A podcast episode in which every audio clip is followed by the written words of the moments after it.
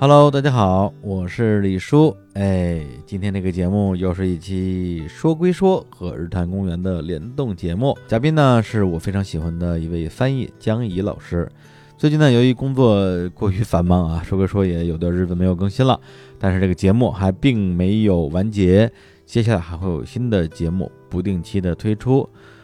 同时呢，这段时间日坛确实有一些节目啊，陆续结束了自己的第一季，包括《日坛物语》《日之路》，还有我们在云听平台上的独播节目《日坛时光机》，听见1990，哇，那个节目真的是太好了！我们没听过的同学，严重建议去听一听，不听可能是你的损失。然后另外就是我们的多档节目也在持续更新当中，比如说像《天地无用》、像《啤酒事务局》，以及刚刚在昨天前天上线的一档全新节目啊，也是一档独播节目，是在 QQ 音乐的平台独播，大家在上面搜索日坛故事会就可以搜索到这档大型情感互动节目了。这个节目虽然才刚刚上线了一期啊，但是我自己可能已经深深的爱上了它啊，因为它这个节目终于完成了我多年以来的一个夙愿，就是成为一个情感类的主播。这个情感类的主播李叔啊，或者什么样的呢？大家可以到那个节目里边去一探究竟。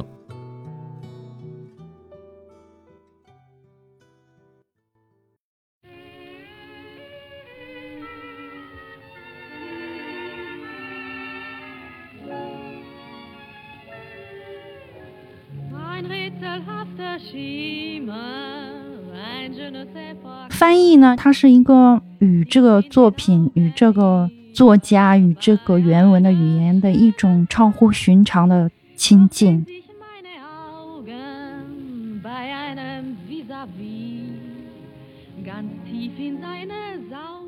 黑塞的书哈，它一直吻合了年轻人在各种浪潮中的思考，它可以给出一个指引。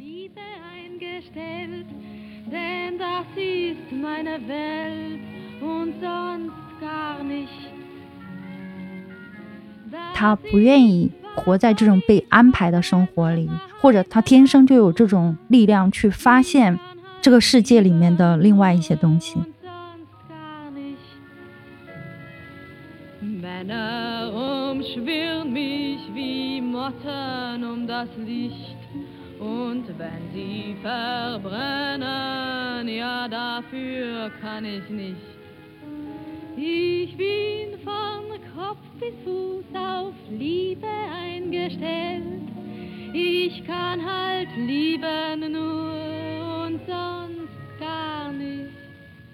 Hello， 大家好，欢迎来到由日坛公园出品的访谈节目说归说，我是主持人李叔啊。今天非常开心请到我们的嘉宾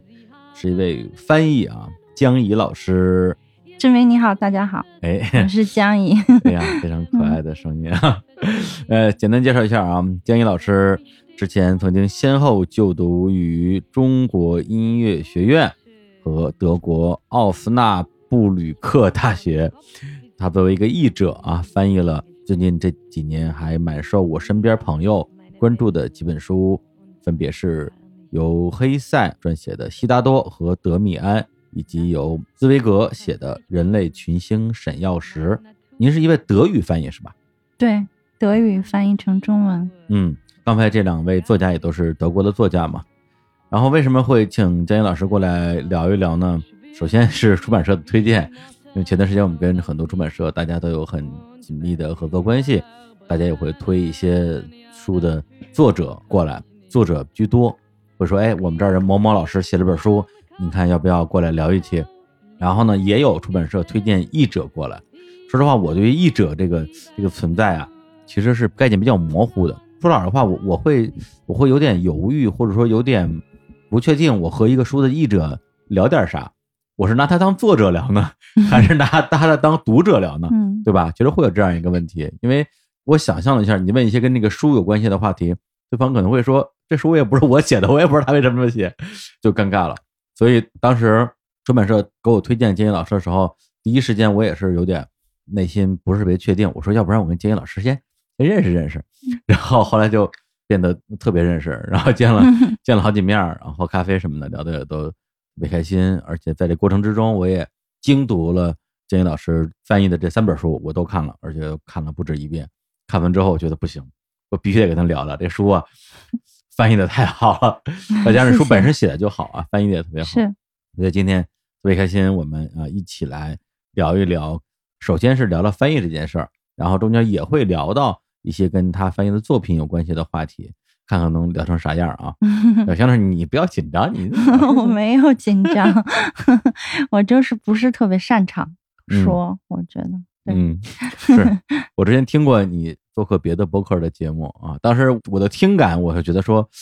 建一老师好像是不太擅长就是去表达但是后来私底下一见面聊天什么，我觉得这挺能聊的对，有的时候还好，有的时候不行来，那我们来聊一聊跟他的工作啊，或者其实这个也不能称为工作，是你的一个副业爱好。我还是认为它是一个工作，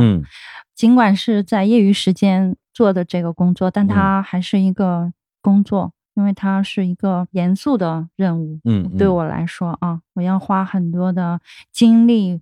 花很多的情感在这个翻译的工作上。是，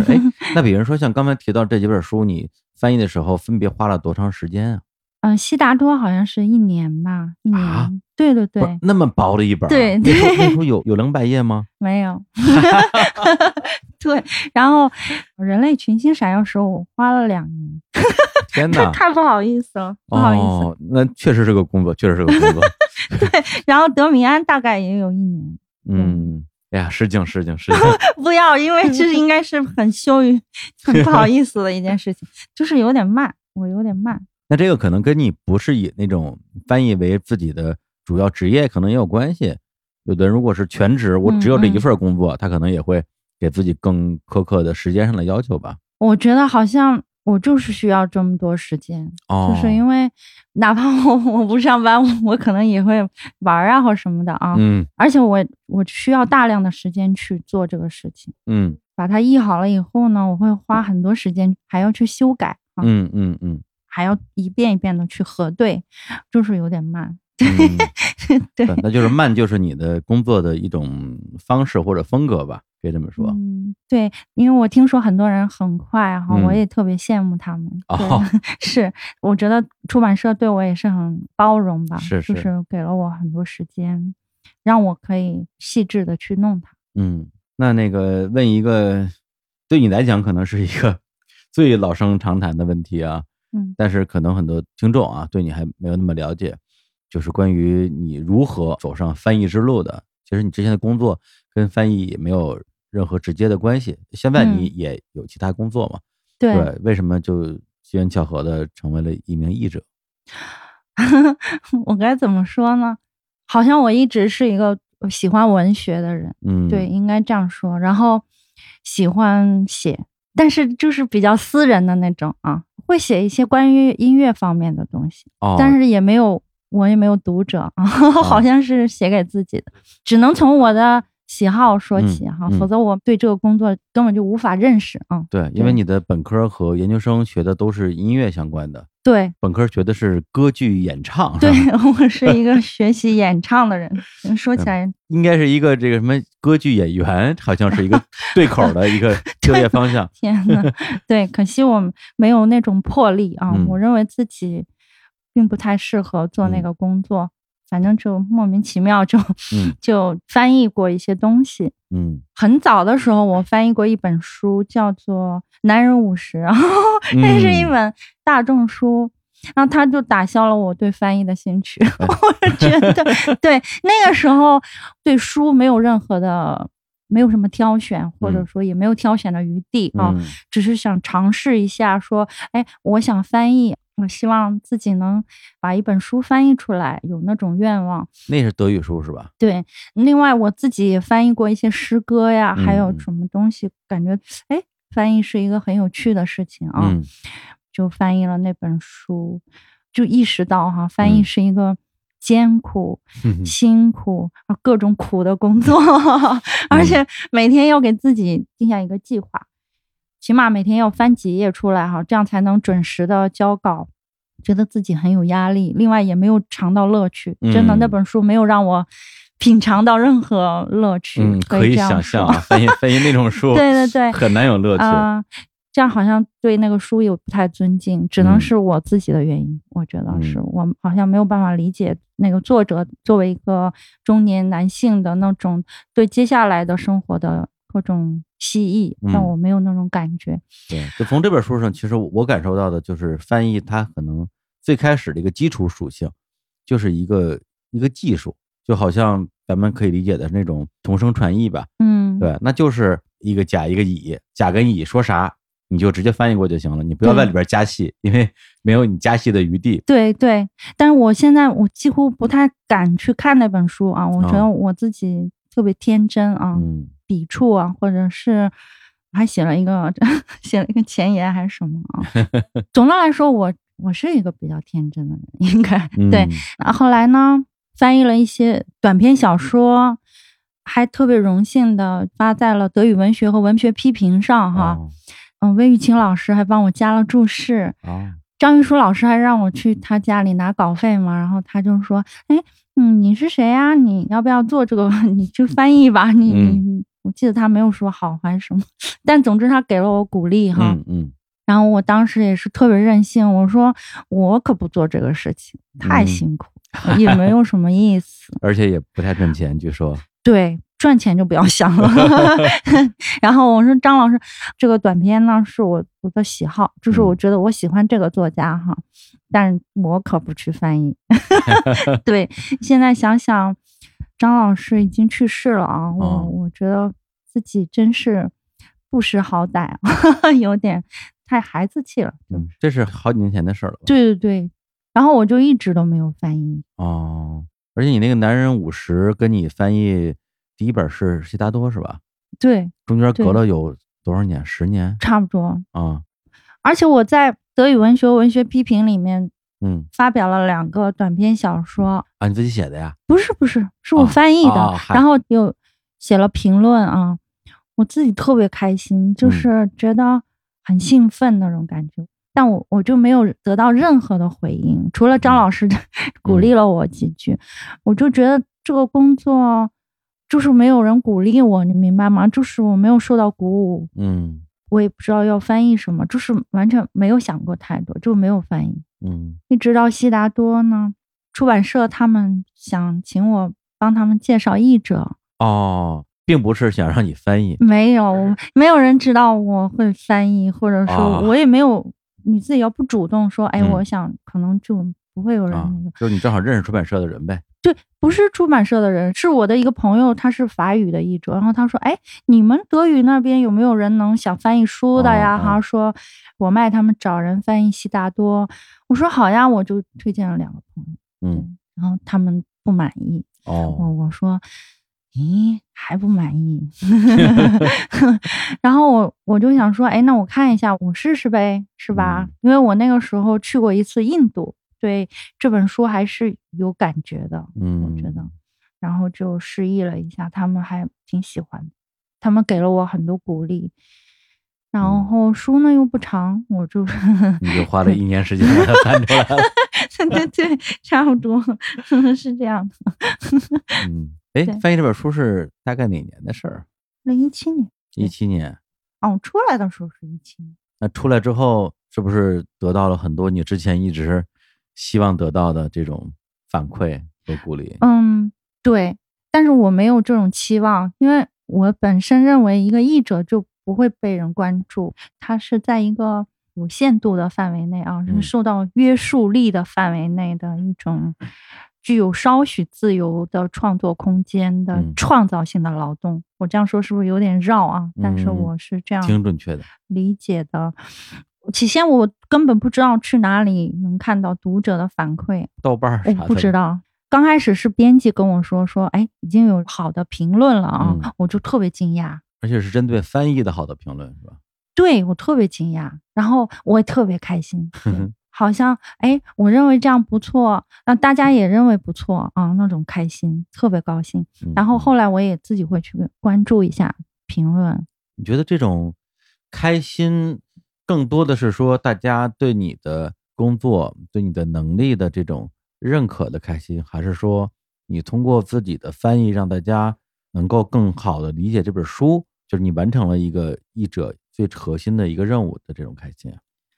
都有吧。嗯，我不能否认我自己很高兴啊，在被别人表扬的时候觉得好开心啊，而且也充满了感激，因为读者我都不认识他们，对吗？对、啊、我肯定一个都不认识，但是他们那么慷慨的给了很多的赞美啊，我又有一点不安啊，因为我毕竟是一个译作，我会有很矛盾的一种心理啊，会觉得说是不是大家过于关注我了，没有这个必要，是吧？其实也没有太多的关注啊，也没有特别多的关注，因为读者喜欢书的人，喜欢黑塞的人呢，大概不会是特别大的一个人群。是，总之呢，我觉得来自读者的鼓励对我是很重要的。然后我会想说，我要继续努力哈，要继续把，我不能说把下一本书或什么，我想说把每一个句子。每一个字对我来说就更重要，让它更为准确。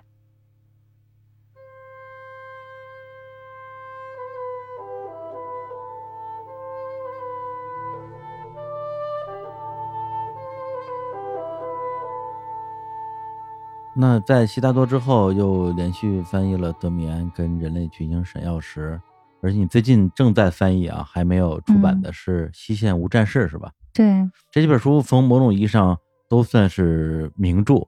而且还都是在人类的文学史上至少是佳作吧。就它既不是之前你说的那种啊，这畅销书，也不是一些无名佳作，它都算是挺有名的佳作。这些书跟你之间的这种缘分吧，你觉得是你更主动的去选择一些相对知名的作品，还是说他们反正递给你就是这本，你就给翻了？是后一种。对，其实我没有太多的概念啊，就是作为一个所谓翻译啊，我并不是一个对整个的局面或者说是整个的状况或者书啊什么有很多的了解的一个人。那他们愿意在悉达多之后又让我来翻译啊，我就觉得很开心了，就是我可以继续做这件事情。然后他们选了《人类群星闪耀时》，我觉得这书我可以做，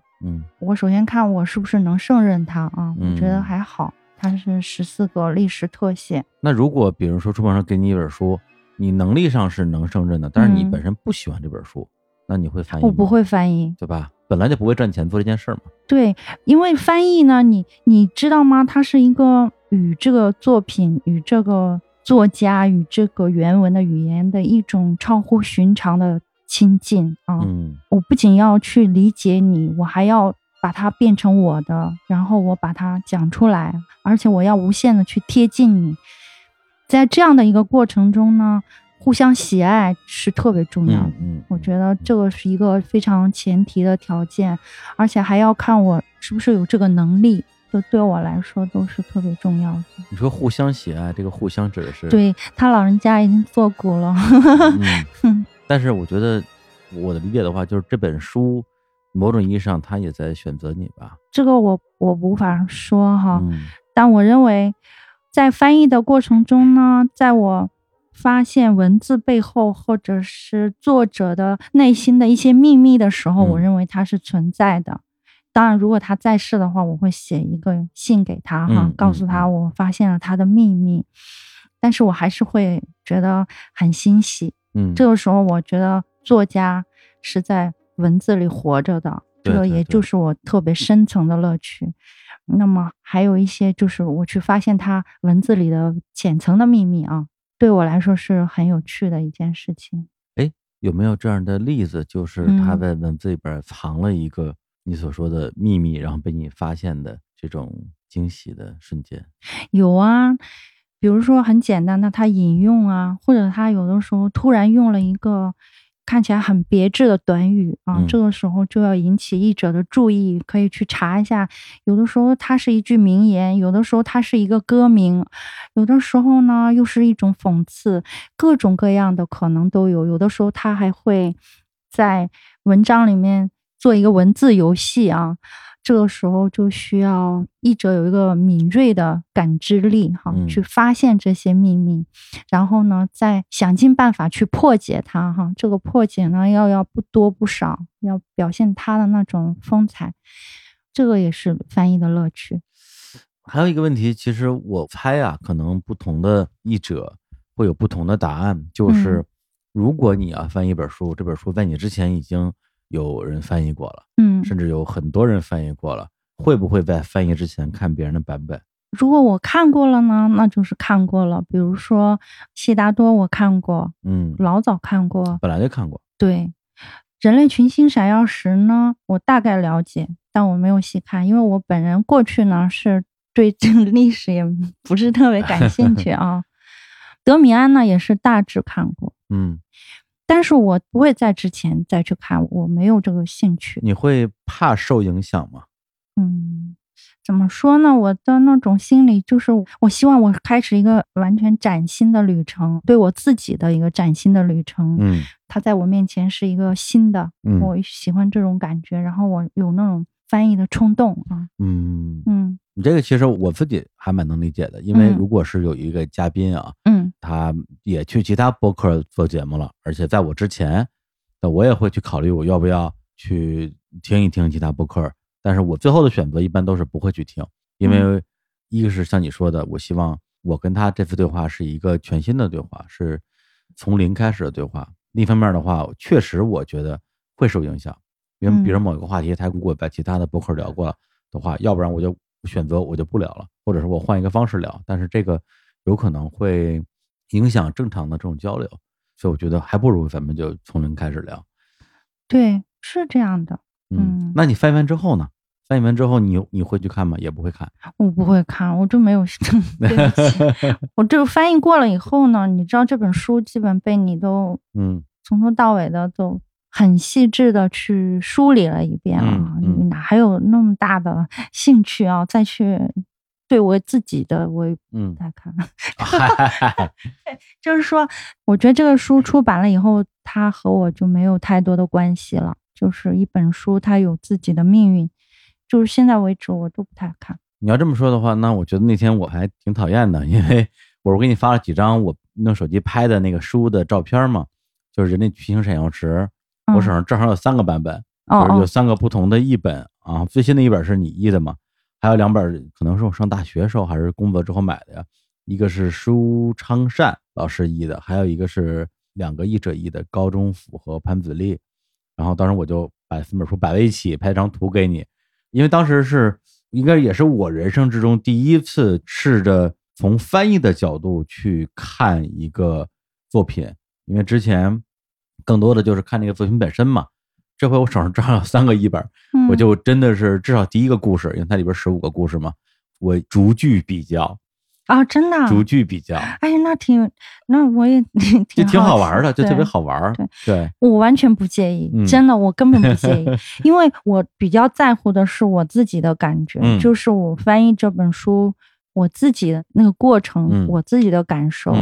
至于它是不是一本有名的书，或者说读者是不是会拿去和其他老师的一本比较，我觉得这些和我没有太多的关系。是，反正我是觉得啊，如果你翻译之中出现了比较明显的错译或者漏译，那这个是没有任何的争议的，可能就是在翻译的时候疏忽了嘛，或者是能力不足，对。但如果说抛开这些部分的话，其他的。我更多的理解的就是风格和韵味，就是每个人的韵味是不一样的。比如说，有的译者喜欢用长句，有的译者喜欢用短句加一堆逗号，有的人喜欢用波折号。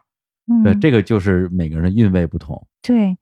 我对作家呢，当然我也不可能对他有一个透彻的、彻底的一个了解，但是我会对他有一个大致的认识啊，这有助于我对他的语言的风格的掌握。长句和短句没有什么好坏之分啊，长句可以非常漂亮啊，短句可以非常精美，这个没有好坏之分。我觉得标点呢，我基本上会喜欢按照原文的标点来，因为他们比较喜欢用破折号或者什么，那我也会这样。对，比如说像那个《人类群星闪耀时》的第1个故事的最后一句，我当时拿手机拍下来，不是发给你吗？我觉得不妨念一下啊。我先不说哪个是谁翻译的，大家可以感受一下，就是不同的译者对于同一句话的不同的这种翻译方式。天哪！啊，没事吧？没事，我有点紧张，一听到别人是怎么说呢？啊，不用紧张啊。嗯，其实我念的时候我自己都不知道哪个是哪个，因为我只拍了这一页。第一个版本是刽子手，哎，是刽子手还是刽子手啊？刽子手。我都文盲到这个程度了，你紧张啥呀？刽子手刀光一闪，人头落地，一秒钟后。人类同时看见环绕着我们这个地球的两个大洋的第一双眼睛便永远闭上了，一个大长句。然后第二个版本啊，刽子手侧刀一闪，人头落地，人类第一双同时见过环绕我们地球两片大洋的双眼永恒的熄灭了神采。第三个版本呢是只见刽子手的刀斧一闪，滚落在地上的那个头颅的眼睛在一秒钟之内就永远闭上了，这是人类的第一双眼睛呀，破折号，他们曾同时看到过环抱我们地球的两个大洋。你看这个三个版本，感觉就好像，就特别是第三个版本啊，感觉好像大家翻译的不是同一本书一样，其实这个句子的区别还挺大的。嗯，是。我也不知道，这个老师感觉不太好点评。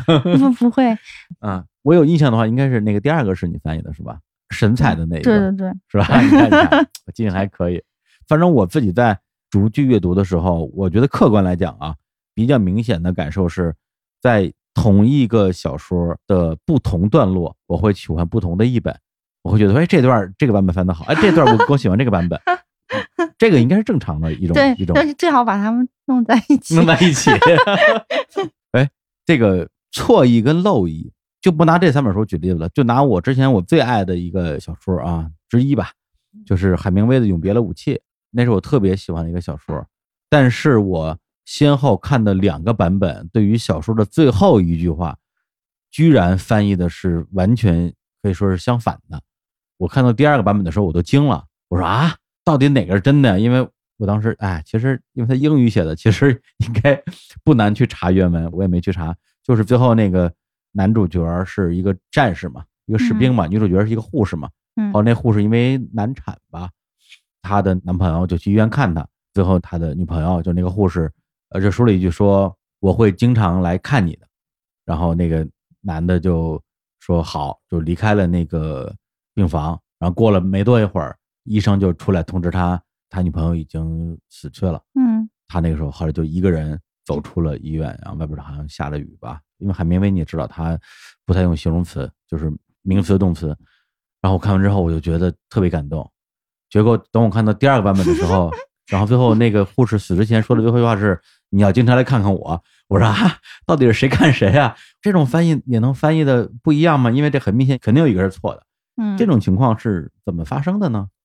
我也不知道，可能看错了呗。我就翻译错了。那个，怎么办呢？来说说哪一句翻译错了？就塞维利亚，我就给写成塞尔维亚。啊，就在刚开始的第一页嘛，就写错了。哦，塞维利亚是西班牙的一个地名。对，然后我写成塞尔维亚是完全是一个，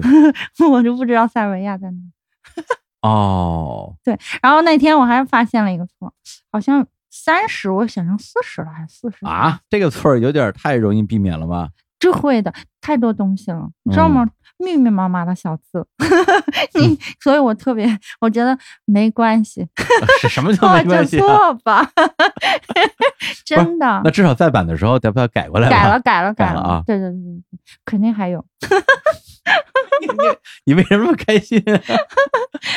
我真没什么。但是刚才我说那例子，我觉得有点过分，就太影响理解作品了。也不会啊，就是你整个文章的女主角最后一句话，你把衣服给翻译反了，这个啊，当然了，就是看反了的人可能会有不同的理解吧。我也不知道。对，因为我遇到问题的时候，经常会去问我一个朋友，他是。奥地利人啊，然后他中文也说的特别好。我会遇到这种情况，就是我觉得我自己的理解就完全是反的。他一说我才明白，哦，天哪，是这样的。也就是说，你会意识到自己如果没问他，可能就翻译反了。不会，我不会，这种地方我会特别留意啊，就是你一定会问的。对这种不肯定的地方，我都知道的，我心里有数的，然后我会去问。那你说，如果这个作品是从德语翻成英语，再从英语翻成中文的话，中间的这种翻错的几率应该是会更大吧？不知道，你咋啥都不知道？我真的不知道，因为德语和英语好像。是不是有点像啊？啊，这你问我，我英语也不会，德语也不会，你问我，对，好些词都是一样的。嗯，比如说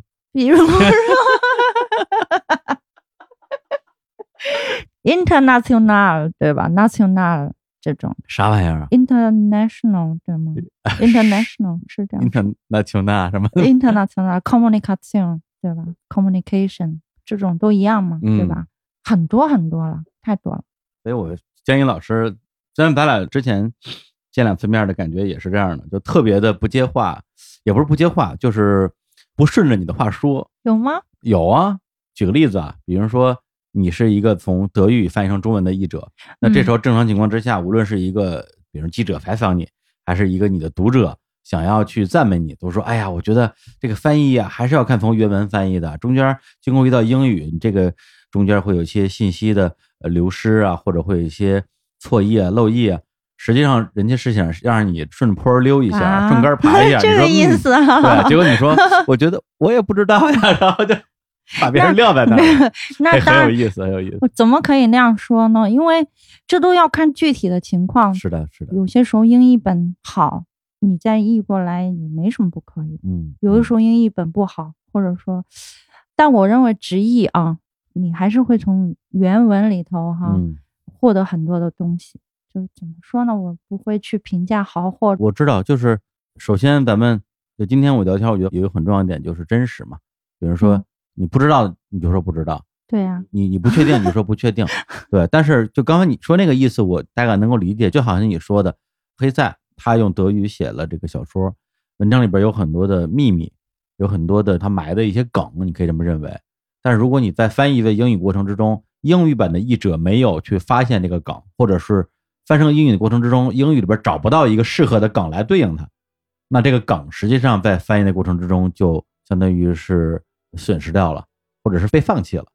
对，它只保留了意思，但是那个梗你留不下来。但是如果你从德语翻成中文的话，说不定能够把这个梗保留下来。对，如果他没有看出来，再从英语转译过来，那你连知道都不知道。是的，而且译者，我也不能说所有的英文的译者都是好的译者，对吗？他情况是各种各样的，我觉得没有办法去评论这种整体的转译或者是什么，无法去评论这件事啊，只能就某一个版本来说。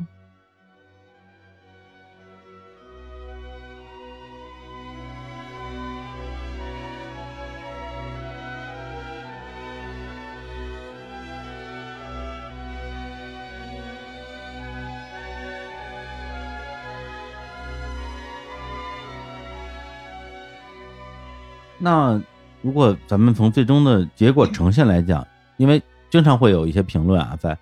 豆瓣啊、知乎啊，还有那些书在各大电商平台的评论区说，这本书翻译的真好，5颗星啊，这本书翻译的真烂，1颗星，出版社垃圾，就这个好是吧？就特别多，全是这些译者垃圾。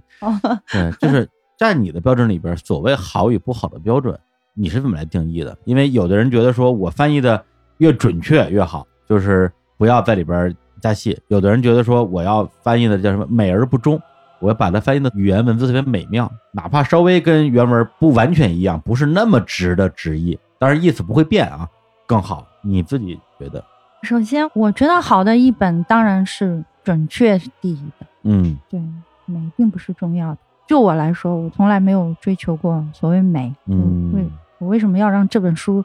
是美的呢？作为一个译者，这是很可笑的事情。我希望它是准确的，或者是正确的，正确的。对，那么对我来说呢，准确呢是准确的理解它，然后正确呢是我要用正确的中文去表达它啊。我的中文要经得起考验啊，要经得起推敲。那么它是正确的，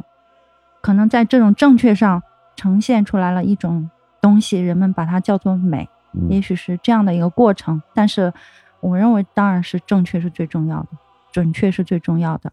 那么你后面说到为了美去为了美，然后让这个句意稍微在合理范围内偏离一点点原意，这就偏离了翻译的乐趣啊。翻译的乐趣呢，它这种力量的对峙就恰恰在于说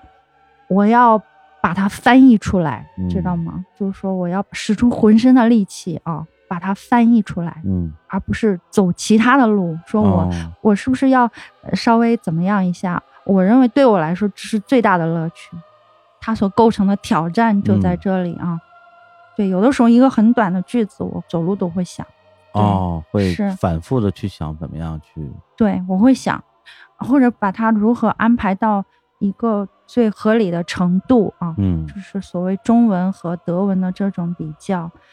然后这种思考是乐趣所在。因为刚才你说的一句话意思就是说，如果是你是为了追求美去错误的翻译了一个句子，可以被认为是可笑的。但是我会觉得作为一个翻译，他也是一个文字工作者嘛，一个某种意义上也是一个表达者。我觉得大家对于美的追求可能是骨子里的，没有人会不去追求美。包括比如说你的翻译，你的文字，我就觉得很美啊，就你的文字很美啊。对，这有可能，对，就是它是一种固定存在的属性啊，就是我们会去希望我们的作品它是好的，或者是呈现出一种流畅的效果，这也许就是美吧，可能是。对，但我认为翻译嘛，它还是要准确。即使是你去加工它，因为它是文学，是吧？就我翻译的东西来说，即使是你去加工它，你也是要在彻底的理解它的基础上。对，这句话可能很难把它直译过来，或者你很难像它那样短促迅捷的把这个意思表达出来啊。但是你一定要知道它在讲什么。就是这句话它不是单独存在的，它是和它前面的思考和后面的思考是有关系的一个存在。那么对这句话的翻译呢，就增加了它的困难。这个时候你如果想挑战它啊，就是说你想把它翻译出来，那你就是在我正确的完全理解它想说什么的基础上，然后我再想说，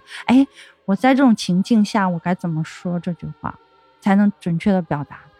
那谈到对于作品的完全的理解，这个工作量可就我觉得是无边无际的，因为对想做多少就做多少。是的，比如说你翻译黑塞的作品之前，是不是要把黑塞的其他作品也看看？是不是需要对黑塞这个人有更多的了解？那这些工作你当时做了吗？对这个作品，首先要有敬畏感哈，而且你看他所涉及到的东西要有这种敏锐。我认为是你在书里头发现了一个东西，要赶快去展开它，然后到这个概念里面去，起码要去游猎一番啊。比如说悉达多呢，很明显他讲了很多关于印度的世界啊，印度世界里面包括了宗教呀，包括他的生活呀，包括整个的这种文化的世界。那你就我来说哈，就去看一下关于佛教的东西，还有再加上我去印度过啊，去过一次，就会有些感觉感受。对，我觉得这些东西都会在翻译的过程中呢，给你一种力量。这种力量可能并不一定会完全的落在我的手指头，在敲文字的时候哈，但它始终是在我的脑海里的，它会影响我用某一个词或者是某一个断句啊，那些非常微妙的变化都会在这里头。作者呢，当然也要去了解他一下哈。当然，这个有我的喜好在里头哈。比如说，我是不是很喜欢黑塞呀？我是不是很喜欢茨威格呀？包括我现在是不是很喜欢雷马克呀？这些人物当然是有我自己的喜好在里头，是影响我对他们或多或少的去了解他们。你好像还专门去了黑塞的墓是吧？对，我不是专门去的，顺便去的。对，顺便去的。因为当时呢，是他们会希望我写一个译后记啊，就德米安我写不出来。对，我本来呢写了一篇译后记，就翻译了好些东西啊，大概有1万多字啊，就关于德米安的一些东西。但我自己并不喜欢，我就没有用它。我认为读者有足够的智慧、足够的经验去理解一本书啊。对于我一个本来就一知半解的人来说，我不想给出任何指引，或者写一个中心思想，那就更不需要了。对，然后我想，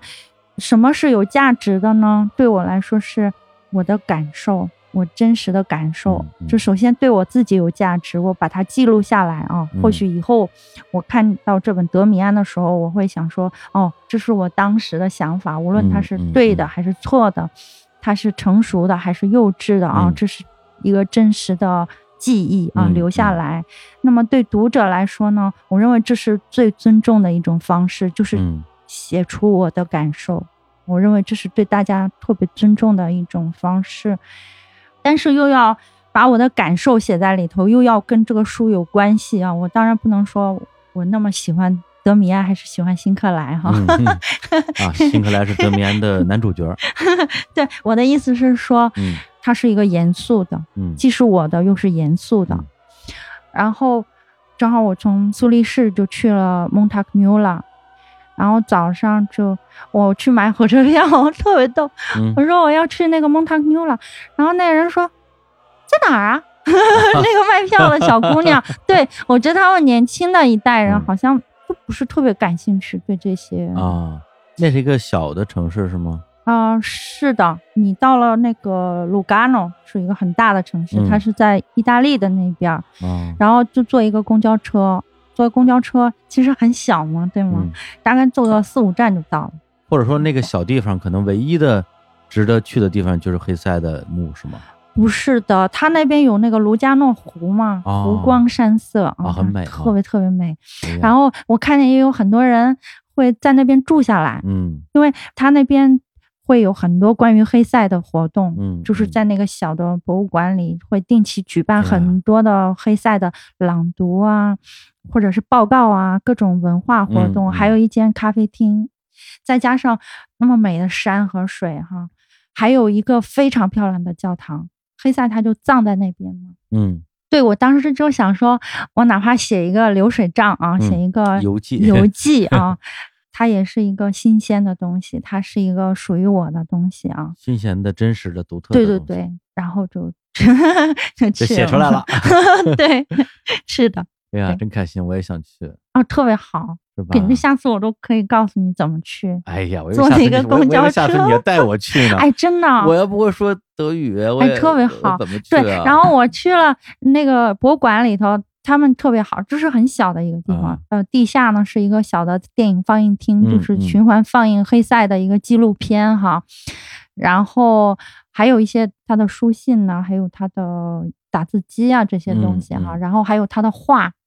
他画了很多画嘛，他是一个画家啊，他本来就是画家是吗？可以说他是一个画家啊，他画了很多的山水，还有就是他的生活。真的呀？这么厉害啊？是的，他是一个画家。我还以为他是做什么精神治疗的时候自己画了一些。没有没有，他画很多啊。黑塞喜欢音乐啊，喜欢绘画，喜欢艺术，他可以说是一个艺术家，可以是一个诗人。他写了很多的诗，他有一种内在的精神性啊，这也是他的痛苦所在，所以他会写出像德米安呐，或者像悉达多这样的一个追问之旅。在我来看是，再加上广大的时代背景。比如说1914年到1918年是第一次世界大战呢，他对战争的态度也是在不断的变化。咱这本书是写在战前还是战后？悉达多是1922年，那战争已经结束了啊，一战之后啊。对，这些事情都是一个宏大的背景啊。这又说起来，我是去看他的资料哈。对，这是跟着我的兴趣来的。我对这个人的兴趣越多，我就看得越多。我好像不太会故意去做太多事情，我必须要有兴趣去做这个事情。那因为据我了解，悉达多至少悉达多吧，在二战后的美国好像一度受到特别大的这种欢迎跟反响。这个是什么原因呢？那个时候是越战对吗？对不起，越战。对，是越战。越战之后实际上是。我觉得第一次世界大战呢是一个现代的开端啊，它影响了整个西方的思潮和发展，当然一战之前就已经存在了啊。技术的革新，各种新的语言的诞生，包括音乐啊。比如说我最近翻译西线无战事，我听了很多的春之祭斯特拉文斯基的音乐。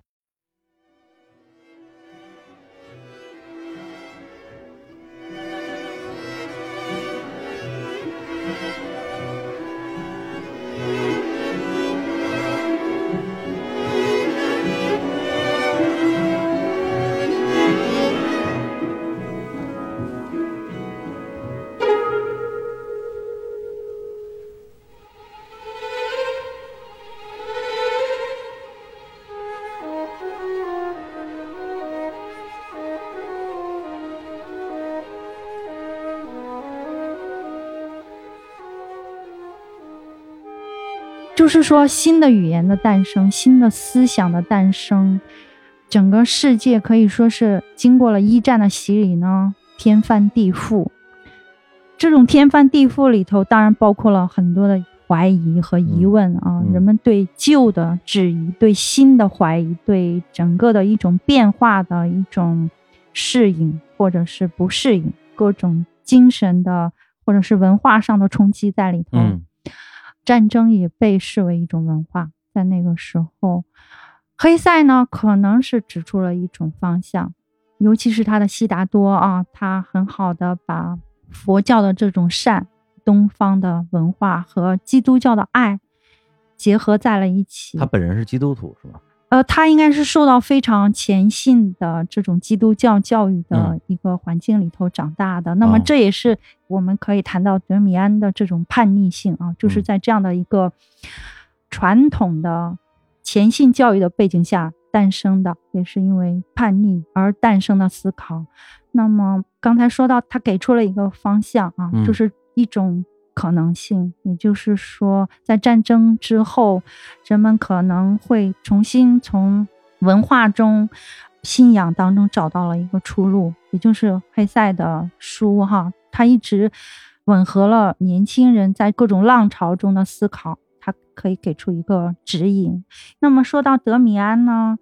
一直受到年轻人的喜爱，因为他在这个德米安里头呢解决了这个二元对立的这样的一个问题，也就是年轻人常会遇到的世界的善与恶啊，世界的光明与黑暗对立的这样的一种挣扎啊，挣扎在这样的一个世界里。但是呢，他遇到了德米安。那么德米安的魅力是什么呢？德米安的魅力就在于他是一个有着自己独立的思考的这样的一个人，他对辛克莱熟悉的啊，在他父亲的教导下，这样圣经故事里头的传统的解读呢，有着一个自己的完全个人的解释和判断。这些新鲜的东西让辛克莱对他所迷惑的啊，对这个世界的对立的迷惑呢，有了新的理解，或者说给了他一个可以确凿的出路。比如说他说该隐呢虽然杀了自己的兄弟啊，但他不是一个十恶不赦的人，或者说他不是一个杀手，或者说他不是一个残忍的这样的一个人啊，他反而把他解释为一个勇敢的人，一个卓越的人啊，是因为他卓越，他杀死了弱者，他是这样理解的。那么与耶稣一同被钉上十字架的强盗呢，他怀疑了他在被定死的那一刻的转信啊，他怀疑了他的那种皈依，他认为他是一个弱者啊，他认为他是一个不可靠的人，就是说他在这一刻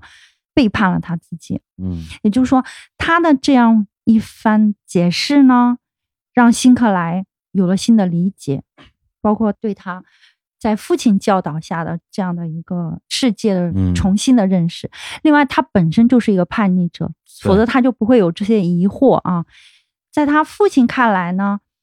像他家族的这个情况，他外公呢是一个传教士，很有名的一个传教士，当年去了印度啊，就黑塞的外公。对，他母亲呢是在印度诞生的，然后他父亲是一个神父，他是这样的一个家庭里头走出来的。嗯，另外他外公呢，就是说这名伟大的传教士哈，自己家里有一个很渊博的一个图书馆。那么黑塞呢，在这个图书馆里就看见了博伽梵歌呀，看见了老子的道德经啊，另外他家里头来的这些人呢，也是一些讨论信仰啊、文化呀、精神啊这样的一些人。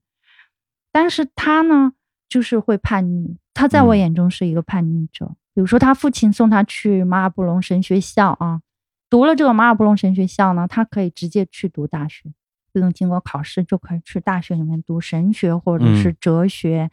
然后他理所当然的就会成为一名神父，教人皈依呀，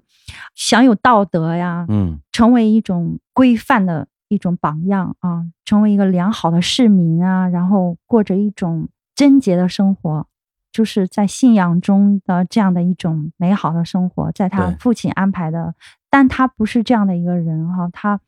就像这个小辛克莱一样，他很小就发现了恶的一部分。对，或者说他这个德米安里边有一个中间出现的一个引导者，是一个音乐家，拉那管风琴的，那个人的整个人的人生经历其实跟他自己更像，本来也是接受了神学的教育，要去当神父，要继承家里的这种宗教的这种家业，他最后背弃了这种人生的路径。然后包括悉达多一样，他是印度的婆罗门家的这种贵族的儿子，而且是被认为是一个完美的人，他最后也是背弃了自己的家庭。对，我们都可以看到黑塞的自己的影子啊，就是说他为什么写这些人，他不可能凭空就把自己的思绪放到了印度，或者说放到了一个开篇就非常挣扎的这样的一个情境里，因为他本人就是这样的啊。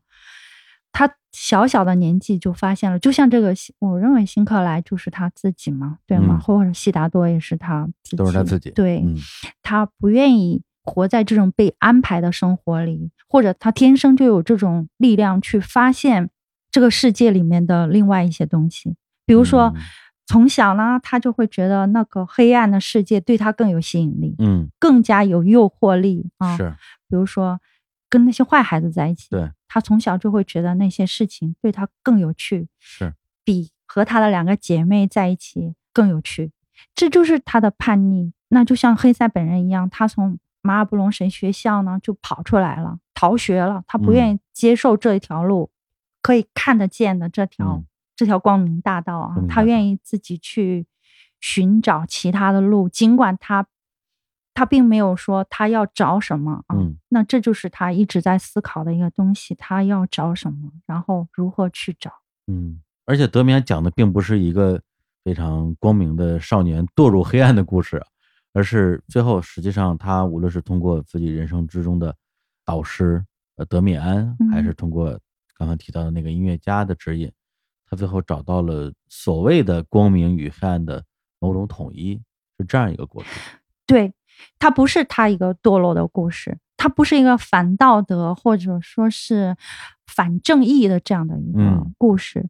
他恰恰所要的不是被人安排的道德啊，不是被人安排的道路，而是要寻找自发的这种善，或者说是人自身所拥有的一些东西。那么通过德米安，或者说是通过灵知派的这个神，也就是他既占有了光明又占有了黑暗啊，他既是圣洁的又是魔鬼的这样的一种认知呢，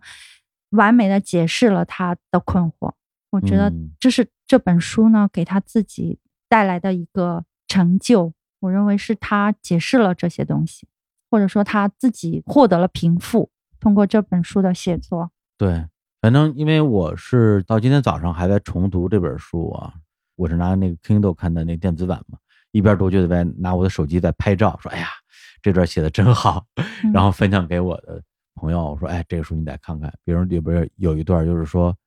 难道您觉得在街上见到的所有的双足动物都是人，只因为他们能够直立行走，能够十月怀胎？你要知道，他们中有众多的鱼和羊、蠕虫或水蛭、蚂蚁和蜜蜂，他们具备成为人的可能，但首先，他们必须认识到这种可能性的存在，甚至去学习知识，才能拥有这种可能。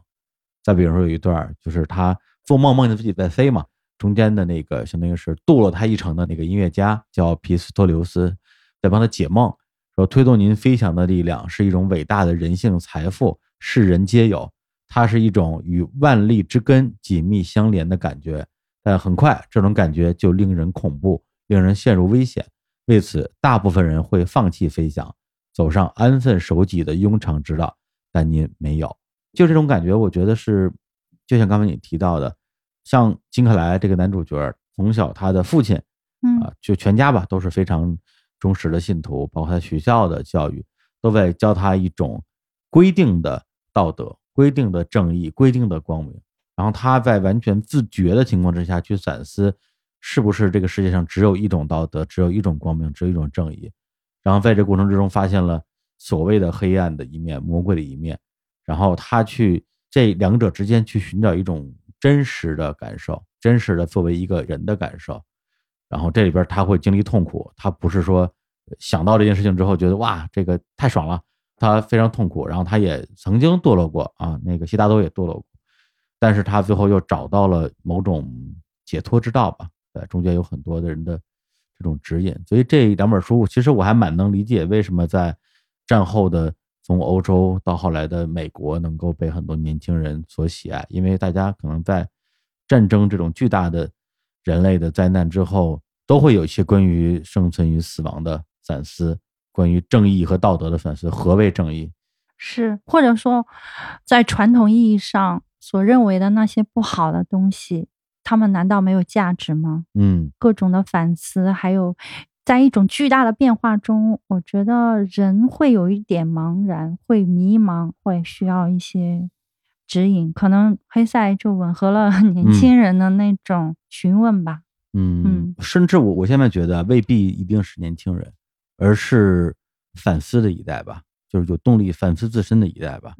对，说实话这两本书如果你让我20多岁的时候看，首先一定是看不懂，我甚至会很排斥，会觉得里边说的东西都是一些很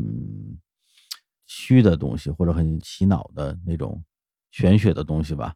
对，但是我现在看，我现在已经40多岁了，对，我反而会觉得说哇，就有一种特别强烈的那种感恩的那种情绪，会觉得说哎呀，感谢让我在这个时候遇到这两本书，而且看到的是这个版本，翻译的真好。对，谢谢。对，所以为什么一定要跟你录节目呢？其实就是这种心情。对我来说也挺好的。对，包括悉达多那本书，我可能断断续续花了2个月才看完，这也挺有意思的，因为德米安我是有天晚上失眠就一宿就看完了，然后觉得这本书写的一般般嘛，就是当时的感觉啊。但是我今天重读又不太一样了，悉达多是每看个10页左右觉得停下来想一想琢磨，然后过两天再看那种感觉，2个月时间才看完。然后里边也写到印度嘛，就因为它本身这故事发生在印度，我自己也去过印度，所以我特别能理解你说的那种说去过印度之后对于翻译这本书会觉得更有一点点的信心。包括那天你形容印度的那个国家的感觉，说是很多种颜色从地上冒出来，我觉得就特别形象。对，印度给我很大的触动，可能世界上其他地方也有这样的啊，也就是说他们为信仰而生活，就是在今天的这个世界上，信仰仍然占据他们生活的重要成分啊，活在一种精神性里，让我认识的也是非常片面的，和我们眼下的世俗社会呢就有一个很大的反差，所以它对我也触动很大。世俗社会呢就是去宗教化的社会，是，那他们不是的。所以某种意义上其实悉达多跟德米安讲的其实类似，是同一个故事，特别是悉达多他其实是借着印度的一个文化的壳讲了一个也是他自我成长自我蜕变的一个过程。对，我认为他真的是一个探寻者啊，他这样一脉相承的整个是他的一个思考的过程，他又通过这种小说的形式啊把它体现出来，其实没有那么难，因为它是一个故事。可能我们会看到佛教，然后基督教、印度教，或者说有人说有尼采的扎拉图斯特拉等等哈。但我认为它对我来说是一个故事，就是一个人，他生在这样的家里，然后他想走出去啊，去寻找自我，所谓自我哈，然后先去当了苦行僧沙门，对，后来又成为了一个有钱人，他又去走入城市嘛，对，进入城市生活当中去体验各种生活，最后他又和那个船夫在一起，就对摆渡哈，成为一个摆渡人，对。我觉得当然这是跟黑塞他的背景和他的思考有关系啊，他就是生长在这样的一个祈祷啊和祭祀的家庭里，虽然是不一样的宗教啊，但基本上是差不多的。然后他逃出来，其实他真的就是在写自己的道路。嗯，那如果比如说咱们无论是站在悉达多的角度还是站在黑塞的角度，为什么他最后当他成为一个摆渡人的时候成了他整个旅途的一个终点，他觉得找到了一个心灵上的一种宁静呢？你的理解是什么样的？我觉得他最后把这个落脚点落到了爱上嘛。嗯，就悉达多而言啊，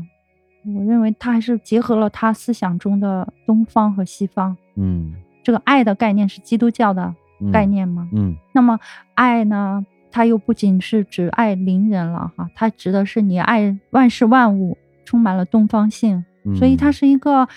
很奇妙的结合，所以大家会看到很多的东西啊，会看到自己取一杯羹，好像都能看到自己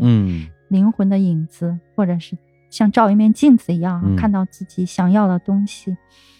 它是一个奇妙的结合。我觉得悉达多是这样的，最后他的出路就是这样的一种结合。嗯。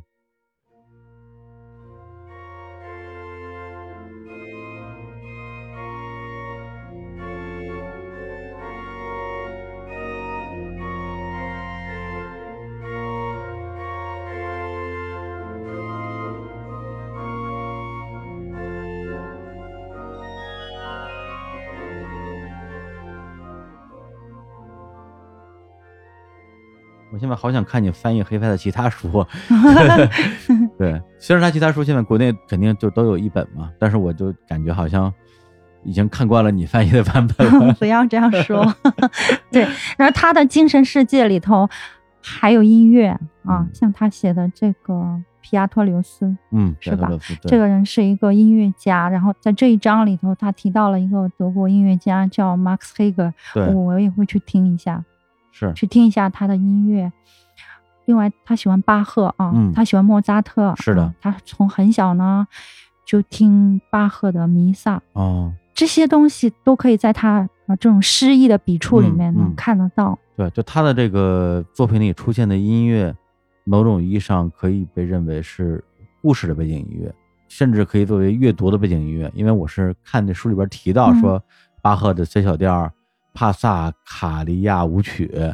然后我就上网搜了一下，还真有管风琴嘛，我就一边听一边看，觉得说哎呦真好听他提到了一首巴赫的康塔塔，对，这就是他矛盾所在之处。他如果是非宗教的，或者说他是非信仰的一个人，他就不会有这么多的痛苦啊，因为这些东西吸引着他，包括巴赫的音乐啊，这些都和基督教呢有着密不可分的关系，包括他父亲创造的这个以他父亲为代表哈所展现的这个虔诚、这个纯洁和正义的世界呢，非常非常吸引他。包括这些他从小所受到的这种教育啊，你想他是听着这些东西长大的，对，所以他才会有这么多的痛苦。如果这些东西不是他自身的一部分，他也不会有这个痛苦。是，哎，你上大学本身学歌剧表演嘛，演唱应该会接受大量的古典音乐的培训，是吧？对，那这个 对，但是我唱的很不好。不是你上次不是说年会的时候还会唱一唱？对，只能知道年会要唱一唱。他们会让我唱，对，我也可以唱啊，但是我觉得我好像不知道，我也不知道。如果时光可以倒流呢，也许我也会去唱歌。对，当时我也是好像很叛逆，对，有点不太想去从事这个职业。那你觉得你接受了这么多年的音乐方面的专业的培训，跟你现在做翻译这个事儿能扯上关系吗？我认为是很重要的。真的呀？对，过去我会想说好像没有直接的关系啊，但是怎么说呢，我会特别在意这些，会特别留意这些，而且对我来说呢，如果给我一个音乐的出口呢，对我来说是一件很让我兴奋的事情啊。嗯，比如说当我翻译到亨德尔的《复活》的时候，哦，我当然很熟悉他的《弥赛亚》哈，我就会有一种怎么说呢，好像我可以驾驭他一样的那种感觉。哦，或者说就像我刚才提到的，我现在翻译《西线无战事》呢，我会去听斯特拉文斯基的《春之祭》啊，因为它是一个新的语言，它整个都是在那样的一个时代背景下的产品，我会非常兴奋，我会觉得我好像从某一个角度更好的理解了这本书啊。但是你说它是不是会在文字上有所体现呢？哈，这好像又是另外一个事情。但是它是我精神生活当中非常大的一个乐趣。或者说，当我看到黑塞在《德米安》里头写到了那首《Cantata》的时候，我特别熟悉啊，我会有一种跟他的亲近感。我最近还去听玛琳娜·迪特里希的歌哈，就是因为雷马克和他好过哈。哎呦哦，哎呀，这开始八卦了。对，就雷马克他和玛琳娜·迪特里希他们两个好过吗？他唱了很多的歌，英文的、德文的。然后我就在《一后记》里头写了一句特别逗的话，我就说雷马克是一位女性灵魂的鉴赏家哈。哎呦，这是对我就这个评价太高了。我还看了很多。玛琳娜·迪特里希的当时的演唱的片子，所以你说音乐和我的翻译有没有关系呢？我不能说它没有关系啊，它让我的翻译的工作更加丰富啊，而且我觉得音乐和这一切没有办法分割，是他们是生活在这样的一个文化的大环境里头啊，这些人都在这个浪潮当中翻滚着，尤其是他们似乎都是同时代人哈，黑塞啊、茨威格，还有下一个雷马克，而且他们都认识，他们互相都认识。那么这个世界里头，当然包括很多很多其他的人，也许他们全部都认识啊。所以你怎么能说他们是可以分开的呢？音乐它是很重要的一种文化。我有幸知道的多一点呢，我觉得是我的幸运。对啊，它可以帮助我去更好的理解那个时代和那个时候的人。对，这种关联性其实在我看来是毋庸置疑的，因为首先翻译也是一种表达，甚至在我看来是一种二次创作。那么你的表达本身的内核就是你自己，那你自己所处在一种什么样的状态，比如说你在那时候你在什么样的环境，你在听什么样的音乐，那段时间你过得开心不开心，最后我认为其实都会潜移默化的体现在作品里边。就好像一个伟大的作家去写一部作品，他到底是在一个风景如画的地方写，还是关在一个宾馆房间里边写，我相信写出来的其实一定会不一样。会吧，也会的。但是翻译呢，它恰恰又是一个，就像我刚才说的，它是一个有约束力的工作。对，因为它并不是说我在创作，它是一种非常小限度的空间内的创作，所以它这种反作用力呢，恰恰是翻译的乐趣所在。就是我和文本之间的一种又亲密又有对抗啊，又有各种各样奇妙关系的一种工作。在我看来，你刚才的描述，特别是描述这个《西线无战事》的时候，觉得你在和你翻译的作品谈恋爱。对啊，可以这样说，对，因为之前有疫情嘛，基本上有几个月我都没有翻译，因为我不太敢翻译那个书。如果你看过的话，它描写的很残酷啊。我觉得我跟里面的人有感情，到最后的时候呢，那个卡特死了哈，他就是牺牲了嘛，我就哭了很久，就像我自己的战友去世了一样难过啊，甚至更加难过。在我的脑海中呢，他们是有样子的，这个样子可能不一定会出现在，但我相信他们就在我的脑子里啊，尤其是《西线无战事》啊，它是一个士兵的生活，这里面出现了前前后后十几个重要的人物，我认为我跟他们都是朋友，对，都是特别好的战友，似乎一起出生入死啊。然后最后他们一个个倒下的时候，我是特别难过的。感觉有点像我小的时候看这里的《黎明静悄悄》，里边有很多女兵嘛，后来也是一个一个牺牲了。我看的时候也是特别难过，是，就是我们很难不带着感情去做这些工作啊，这些富有创造性的工作都是需要我们投入感情，但同时也会回馈给我们很大的幸福。 对，听你聊的时候我会觉得，因为我之前也不认识什么翻译，你可能是我认识的第一个翻译，所以我之前其实对翻译这个职业其实谈不上误解，我觉得就是不了解、不了解你就会根据自己已有的认知去判断嘛，你觉得他们可能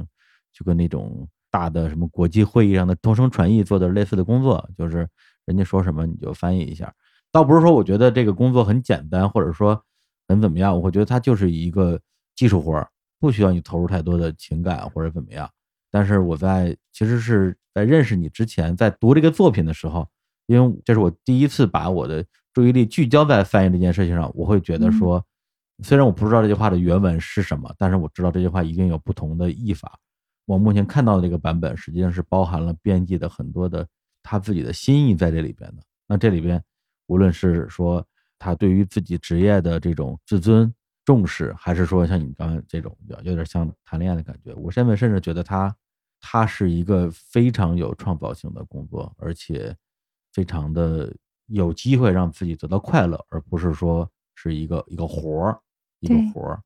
因为你刚才谈到的这个翻译啊，翻译是一个很大的一个职业啊，对对，比如说同声传译啊，或者是各种行当的翻译啊，它都需要经过特别专门的训练。那么我刚才所谈到的我的感受，或者是我在翻译里头的经验，是指一个文学翻译，对，是笔头的专门的，甚至在笔头里头还有。比如说你去翻译社科类的、哲学类的、各种各样的不一样的文体的书里头的哈，但是我的兴趣可能是在这个文学书里头。所谓文学书呢，就是说有人、有对话、有情境啊，有剧情的推动、有发展、变化的一个这是我的兴趣。对，或者我之前在阅读一些书籍、看书评的时候。经常会看到一句话，就这书写的不错，但是翻译的不行。我往往会觉得说，啊，有吗？就是我觉得我之前对于翻译，就是包括文学类的作品的翻译，可能没有那么敏感，除非你翻错了，可能我会觉得说啊，有点过分了吧。只要没翻错，我觉得好像都差不多。对，但是在这次真的是聚焦在翻译的过程里边，我能够感觉到，比如说像你跟作者之间有一种。我觉得我除了在欣赏作品本身之外，我在欣赏译者跟作者之间的这种化学反应啊、可以这样说吧，好像有人也这样讲过，是吧？像是一个翻译，甚至说的那什么一点，有点像欣赏一个双人舞的感觉。对，这个感觉还是挺曼妙的。对，其实还是很开心的一件事情。至于读者呢，我想说的是，读者的评价是一种鼓舞，是一种特别大的快乐，但是某种程度上呢。来自读者的这种赞美的快乐远远不能和我和文本产生的快乐相比。这对我来说是最重要的价值，就是我翻译的价值，翻译的意义就是在于我在一个人面对文本的时候，我的挣扎呀，我的思考，然后我费出浑身的力气去解决一个词、一个句子，那个时候所获得的快乐。而且是在一个非常有限的空间之内去完成一种创造性。对，这个对我来说是非常有意思的一件事情。所以说截止到今天为止，做翻译这个事情的最核心依然是你跟作品之间的关系，而不是说一些它带来的衍生的好的结果，比如说被人喜欢，或者是赚到钱，或者是怎么样。对，我可以非常肯定的这样说，我翻译的书呢，不会增加我父母或者我家人对我的一点爱，也不会减少他们对我的一点爱啊，也不会改变我的生活，对我的生活还是老样子啊。读者呢，他们的赞美其实让我的感觉是很遥远的，就是我讲的是我最真切的感受，好像是和我没有太多的关系。那像我这样面对面赞美你，也会觉得很遥远吗？你有赞美我吗？我没有吗？我一直在赞美你吗？是吗？谢谢。但这对我来说远远不够。对我来说这些不是目的，这不是目的啊，而且永远有一个挑战在那儿。比如说我一会儿就要和我的编辑去处理这个西线无战事的稿子，要修改它，对我来说可能那个是重要的，和你坐在这儿太奢侈了，明白我的意思吗？就是你们给我一个机会啊，让我去梳理，可以说是梳理我的翻译工作，我在翻译中的感受，还有特别不值得一提的一些事情啊，比如说读者的表扬我哈，一方面对是非常奢侈的一件事情，这对于一个翻译来说也是不应该的事情。一会儿我去修改稿子才是我作为一个翻译来说真正该做的事情。对对对对，什么是真正的目的，什么是追求这个目的过程中产生的结果嘛？我觉得是这样一个事情是但是就仅从个人角度，我还是非常感谢姜乙老师翻译了这几本书，特别是黑塞这两本书，我觉得在我的这个阶段，在我人生的这个阶段，给了我非常大的一个帮助，甚至是某种指引吧。虽然这个不是当时你做这件事的目的但是至少它产生了一个善的结果，我觉得总比产生恶果强吧，是不是对，你翻译，对，你翻译本男人50，也不会产生恶果。那个人也是蛮可爱的，太逗了。哎，好吧，那咱们今天就到这么多。好呀，好呀，谢谢，我特别感谢大家，感谢出版社哦，感谢出版社，他们给了我机会，真的，而且他们还觉得蛮好的，我觉得这是很大的一个荣幸，对，真的，我觉得他们还蛮慧眼识人的，找到了对的人来。谢谢他，我真的感谢他们，他们给了我这么多丰富的体验啊！如果没有最初的那种认可啊，我不会收获这么多丰富的体验。对呀，啊，最后再打一句广告，就是刚刚提到的这个。悉达多·德米安和人类群星闪耀时，由姜乙老师翻译的版本，在日坛公园的日光集市上均有销售。打开我们的微信公号啊，就叫日坛公园，底下有一个标签叫做日光集市，进行有一个分类叫做好书啊，那里面就能看到这三本书。大家反正就这几本书而言啊，我觉得大家真的不是为了支持谁，不是为了支持我日坛支持姜乙支持出版社，我觉得大家可以为了自己去阅读这几本书，是诚心诚意的推荐。我觉得哪怕你现在看了之后觉得一般或者看不太懂，那我建议你过几年拿出来再看一遍，对，也许会有新的不一样的收获。行，那我们今天就聊这么多，谢谢志明，谢谢。那跟大家说再见，拜拜。